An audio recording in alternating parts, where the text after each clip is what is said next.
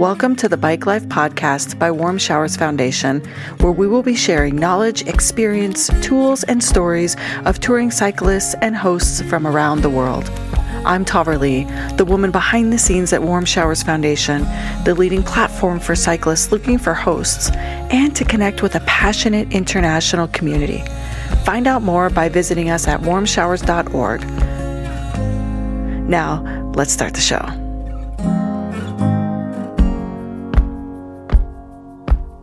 Thank you for joining us for another episode of Bike Life Podcast.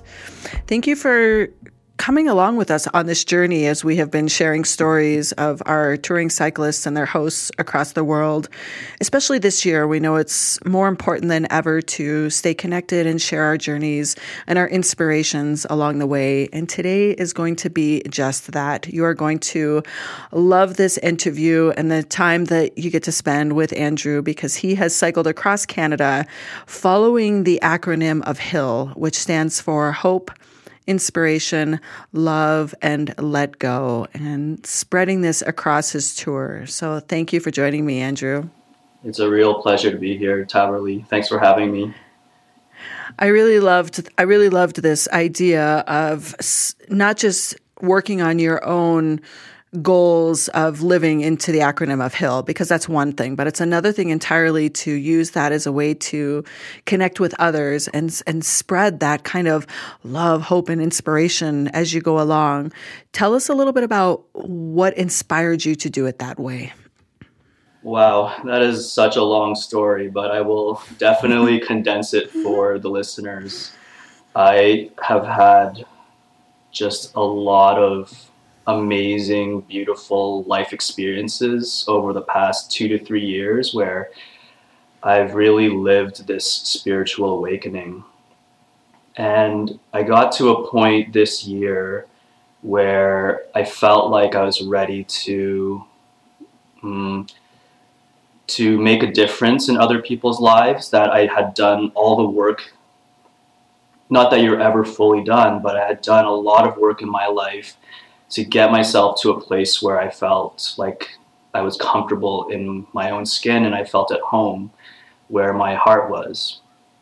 And that I felt now that there was something bigger than myself that I was connected to, that I was a part of, and that it was just my obligation to make a difference in people's lives.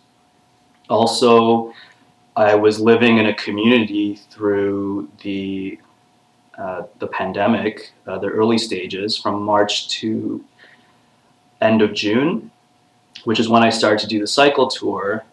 And I told myself that I really want to be part of a long term community of people stewarding the land. And that if I wanted to be part of something like that long term, then I would have to do something like a long term bicycle tour adventure to get that off of my chest mm-hmm. before I could settle in and commit long term to a future community situation. And so I use this bike tour to get that adventure, but then also with this community mindset that I've cultivated for myself, I really wanted to inspire people. And I realized that during these times, people need inspiration mm. and they need hope. And uh, the umbrella that captures all that is love. Mm-hmm. And then as I was tackling some of the big hills in the mountains of British Columbia and surprisingly worse in Ontario, mm-hmm. big scary hills in Ontario, I mm-hmm. just couldn't get the the uh, the the um, just the suffering out of my my head. It was it was very tough. Hmm. And all I could think was of was this hill, this hill. And I also remembered that I was in this to give hope, inspiration, and love. And I needed a fourth um, to for the letter L there to finish mm-hmm. off that acronym. And I thought maybe I just need to let go of all of hmm. this suffering and this pain that I'm going through in order so I can conquer this hill. Mm. So, in a very roundabout way, that is how that acronym came about. So, this sounds like this was a very transformative experience for you where you were not only you know tackling big physical challenges but you were also tackling your own inner you know spiritual and, and self-reflection challenges? 100% I, I definitely consider myself a very spiritual being. And i i see beyond just the physical in any situation i'm in. So in this particular bike tour i saw the hill or the mountain as also internal, a mountain that I have to climb inside myself, and a challenge that I have to surmount to overcome. And then once I reach the top of that mountain, then I can see to the other side. I can see where I want to be in the future. And all that work I took to get to the top of the mountain is giving me the strength and the momentum to get to where uh, I can see in that future. Yeah. I, I do think that there is something that happens to us when we overcome big challenges or we take steps to push ourselves into uncomfortable places that you learn resiliency, which applies to every aspect of your life. And especially physically, when we overcome physical challenges, our body starts to relate to our mental challenges in a totally different way because we see the connection between what's possible and where we hold ourselves back. That's beautiful. I so many threads from what you just said are unraveling in my mind. Uh, resiliency is such a key word. Uh, one that I actually learned through permaculture. Just mm. the idea of becoming a stronger person and healing yourself so that you become able to face whatever comes your way because life doesn't happen linearly. There are these ups and downs and obstacles and adversities that come in front of us when we least expect it. And so we need to cultivate that resiliency to be able to handle that. And then, especially again, in these times, with not only what's going on with the pandemic, but also just on a global environmental level. So that mm. resiliency mm. is is so key. And then that m- mind and body connection, that's something that I learned recently when I went to massage school. So that mind body connection is something that I really keep in mind and I've really tapped into in the past year or two. And my first love is hiking and camping. Mm. I've done a lot of that, lots of trekking in the mountains of BC and in other parts of the world. And during one very difficult experience, I imagined that my my self was composed of two entities um, a mind and a body, whereas that mind is almost like a separate person that I was in, envisaging. And that as I was climbing this mountain and suffering and was extremely tired and low on spirit, my mind was actually in front of me, holding my hand of my body and saying, Come on, you can do it. Mm. Because we tend to uh, with our minds place limits on our body and what it can accomplish. And right. so I learned through my times in in all of these adventures that we actually don't have these limits. They're they're just imaginary. We can accomplish anything that we put our mind to.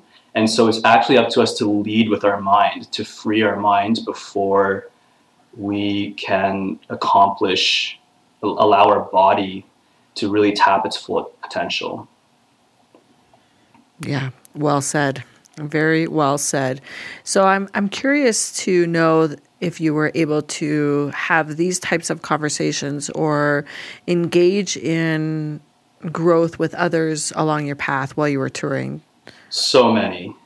Yeah, mm-hmm. uh, had a lot of unbelievable conversations with people uh, people that I ran into randomly in town, perhaps at a cafe or just where I randomly stopped, or even f- calling me and flagging me down as I was passing by on my bicycle. uh, and of course, also with warm showers hosts and with several friends that I had in some of the major cities, the capital cities of the provinces that I cycled through.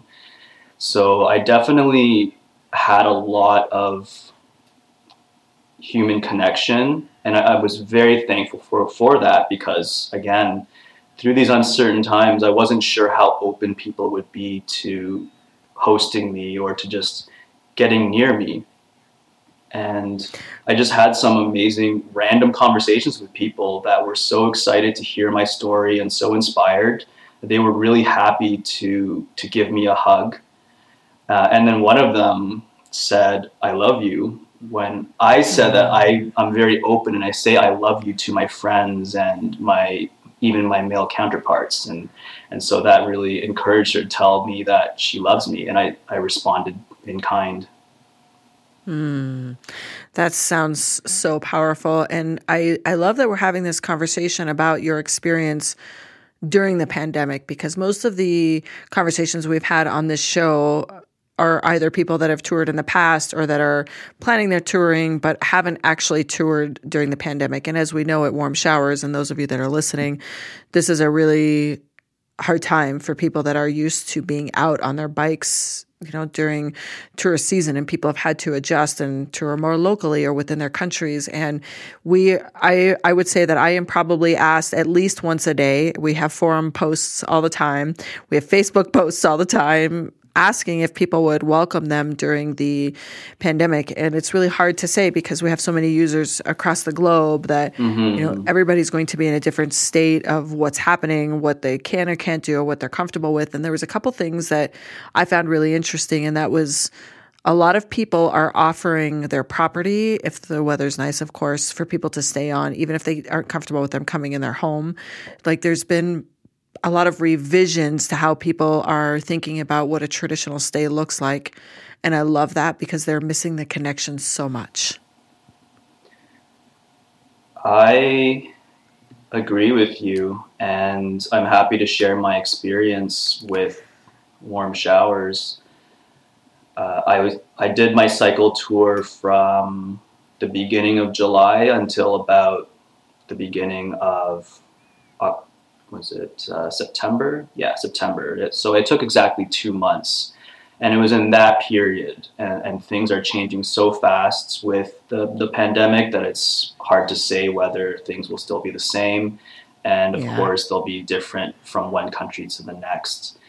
I think in Canada, uh, things were just blowing up at the time that I left, but there were some areas that were still not affected so much, and then there were some areas where I think the, they were maybe slightly more open and, and not as a even personally uh, experiencing the fear. Uh, such mm. as uh, in the in the mountains in BC, people were fairly friendly. So I was hosted twice, I believe, in British Columbia, and then I had several friends that I stayed with. I could not find a single host through the prairie provinces of Alberta, mm. Saskatchewan, and Manitoba, but I did stay with friends in the capital cities, and there yeah. really is not much along the way. In Ontario, I believe I stayed with three hosts, and they were all very open and welcoming, with the exception that one was part of a community. It was a very unique stay. Uh, speaking of communities that I've come across in my life, I stayed in a permaculture community on Manitoulin Island in Ontario, and they had a few more strict measures. So while they did permit me to stay, I was not allowed in the common area. And then when we were eating dinner, I, I had a sort of separate table that was just a meter yeah. separated, and then I was on the other side of that table. So it, it was a bit harder to connect with people, but at the same time, I was still able to have the experience of speaking with people outdoors and connecting with that community. And so the those areas were more in the rural parts of Ontario. Mm. Now that I'm back in my hometown of Toronto, I find that there's certainly a lot of fear here and people are quite closed. I can't imagine what it would have been like if I had to find a warm showers host in Toronto. Right. I didn't have to because here's my family and, and friends that were willing right. to host me. Uh, but uh, like I said, I think that there are, if you put yourself out there, I think you will still be hosted. And I remember also coming across profiles where people said that you can camp in the backyard even if you're not allowed in the house. And so I think hosts are still trying to make hosting uh, and finding a host accessible, but yeah, there are right. there are some limits to to the interaction. Right, and of course we you know we know that we know that people need to honor not only what their you know their current government regulations are, but their own safety. I mean, this is a totally optional time for participation. Um, we understand and honor everybody's feelings in the process, as do you. That some people might just feel differently about it, which is totally fine. We are we are we are not judging anybody's decision along the way to host or not host or to tour or not tour. We understand that the gamut of emotions is heavy for a lot of people. Um, and I want to circle back to one thing you said about the prairie provinces, because you and I, we've already spoken, so you know that I spent 14 years in Toronto. So you're like, you know, my, my fellow Canadian, I love talking to Canadians and I love like just even envisioning you touring across Canada is, is, you know, feels good to me. I would love to do that one day. And we have goals, Andrew, so you know, to increase hosting capabilities in area where in areas across the globe where we don't have a lot of hosts. And so it's part of our objective for the organization to really look at how can we first of all make ourselves more visible in places that people don't know about us because we know that there's a lot of people that would love to host that probably just don't know that we exist. And so we're going to work on that. So maybe the next time you tour across the prairie provinces um, it will be in a time where there's no lockdowns and where we have an increase in participation participation and you will be able to find lots of hosts. oh, that's really great to hear.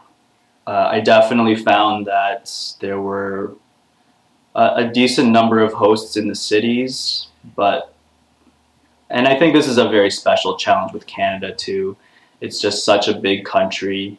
Mm. And there's so few towns along the Trans Canada and along other highways that are connecting the country. Uh, and then you know they tend to live maybe less adventurous lives and are less open to this kind of stuff. So it would be interesting to see the evolution of of warm showers and whether you're able to find success in in finding more hosts in these isolated areas. Yeah. Myself, if I do cycle tour again, I would like to continue east towards Newfoundland or mm. I think the states would be really great and perhaps really looking ahead would be maybe Europe. I think that would be really great too. Yeah. Now, let's take a moment to learn a little bit more about today's episode being brought to you by bikeflights.com, a bicycle shipping service for cyclists.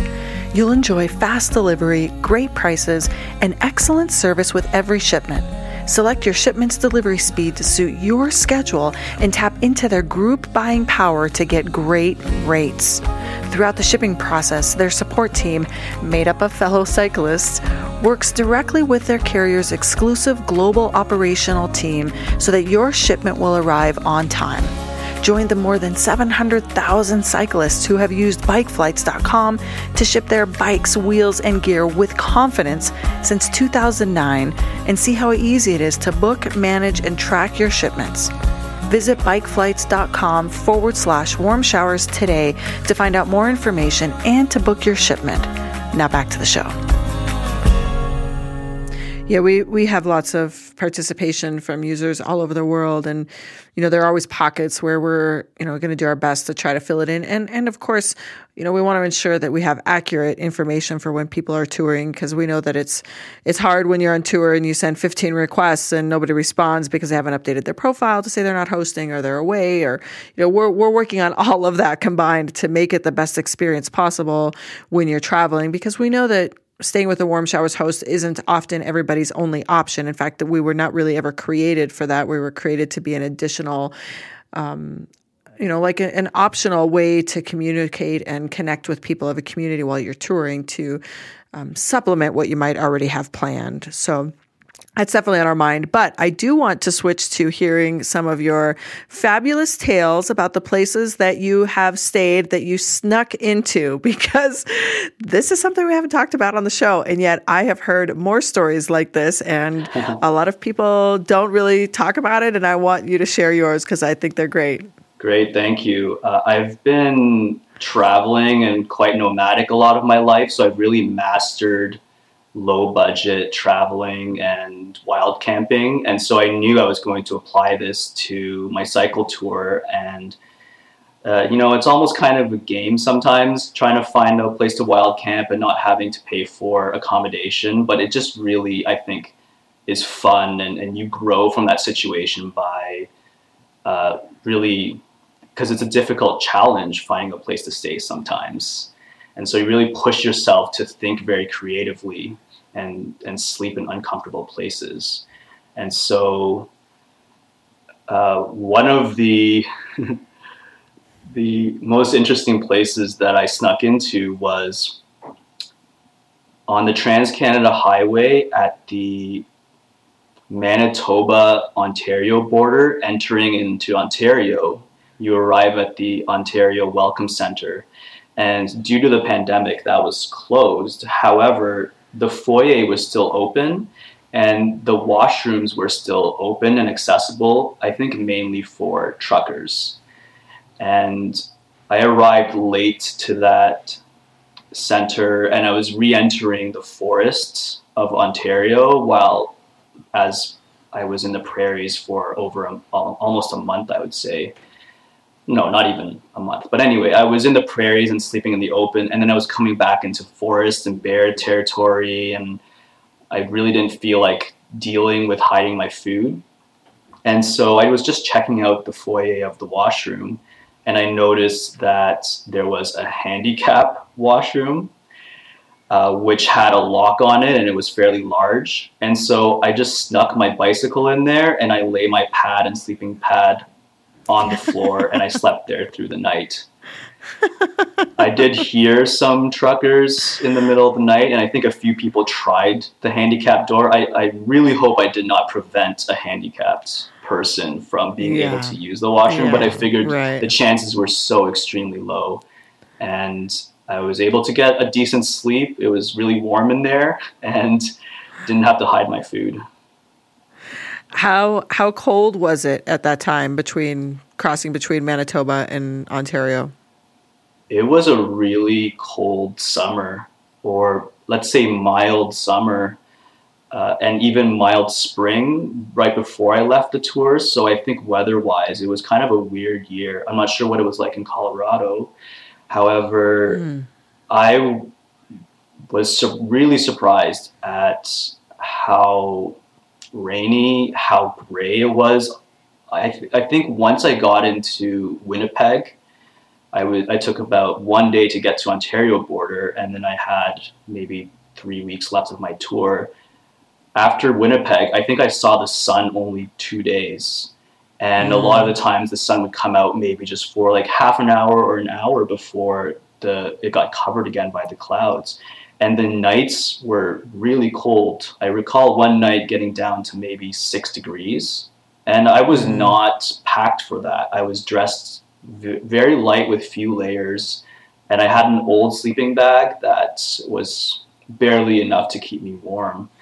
And for those in the US, let me just clarify six degrees would be about 42 degrees. Um, for those that are not I can't remember. Are you talking Celsius or Fahrenheit? Whatever the opposite of what you just said. Is that fair? Are you Fahrenheit or Celsius? Definitely Celsius. And I, I think okay, you're right. So, 42 sounds yeah. like Fahrenheit. Yeah, it it I just wanted to clarify cuz 6 I mean, if you think about six and Fahrenheit, that's a totally different thought. Absolutely. But yeah, it was cold. It was, it was cold, quite yeah. cold. I mean, I think this was late August, or no, mm. no, no. It was late July, early August that I was encountering this weather. At night, I think it should be no less than 10 or 15 degrees usually.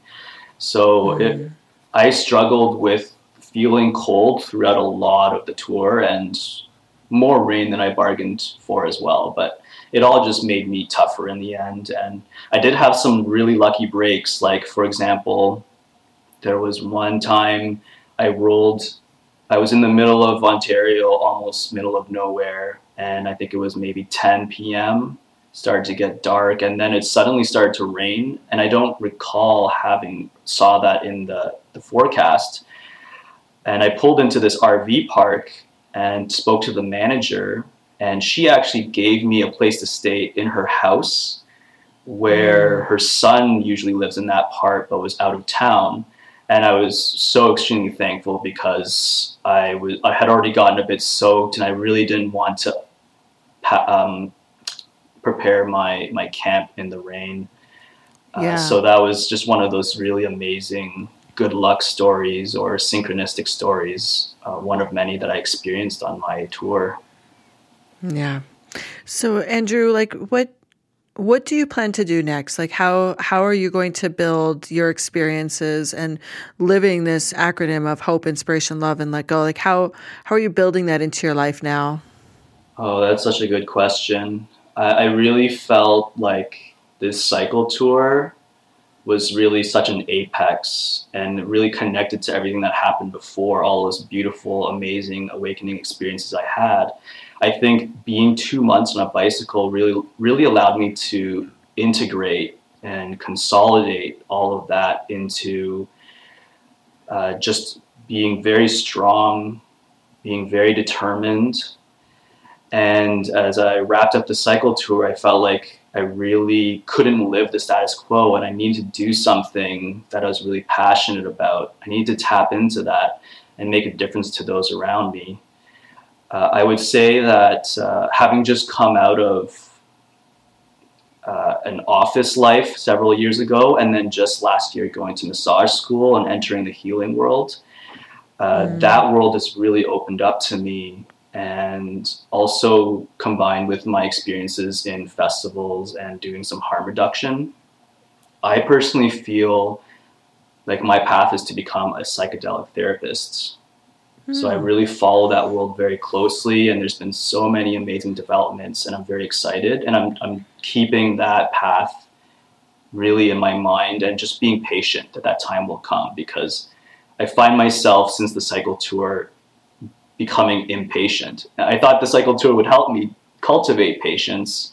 However, I think I just feel again that greater connection to people around me, and so now I'm feeling the pain of the world and I feel like I want to tap into my power and make a difference for the world now. But clearly, I still have more work to do on myself. And so, one of those ideas I have is to do um, the psychedelic therapy. And other than that, I do as much creating as I can in my home. When it comes to things like fermenting, I really love to make beer and kombucha and kimchi and sauerkraut. And I, I just make sure to engage in self care and I, for myself. So I do yoga, but I also facilitate some yoga classes just in my house for my friends and my roommates. Yeah.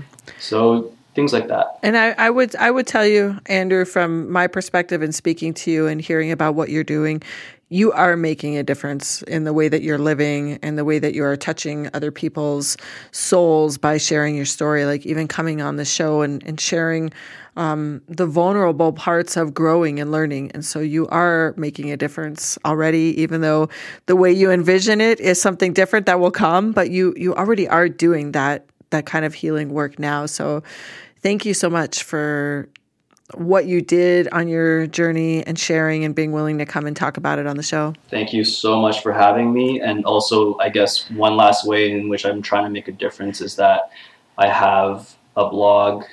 And oh, yes. Tell us about the blog. Also, yes. my Instagram account, which I really try to curate to always just be very inspiring and sharing new and alternative ideas. And so, my blog is All I Need is My Two Bare Feet blogspot.com. And so that's the number two. All I need is my two bare feet. Dot. Yeah, we'll put the we'll put the link in the show notes for that for sure, Thank so people you. can click on that. And how about Instagram? My two bare feet. So also the number two. My two bare feet. Got you. I will make sure that people can find you there. And Andrew, thank you again for joining the show. And for those of you listening, go give Andrew a follow. Check out his blog, follow him on Instagram, connect, talk about your journey, you know, find a way to connect with him. And I'm sure that he would love to continue the conversation. Well, this was such a pleasure, and I'm very grateful that you've reached out to me and had me on the show, Tahverlee. You're so welcome. Thank you, Andrew. And for those of you listening, regardless if you are listening to us on your favorite podcast app or on the Apple Podcast app, we love ratings and reviews because it helps us get our show in front of more people, which means we will be able to inspire more people to spend time on their bikes and become hosts at Warm Showers. So please leave us a rating and review, and we will be back to you soon. Thank you for joining us, and we hope you enjoyed the show as much as we enjoyed making it. Wherever you are listening, please leave us a rating and a review as it helps us reach more cyclists and hosts around the world. Visit us at warmshowers.org to become a part of our community or on Instagram at warmshowers underscore org. If you would like to be a guest on the show or submit a question, please make sure to email us at podcast at warmshowers.org.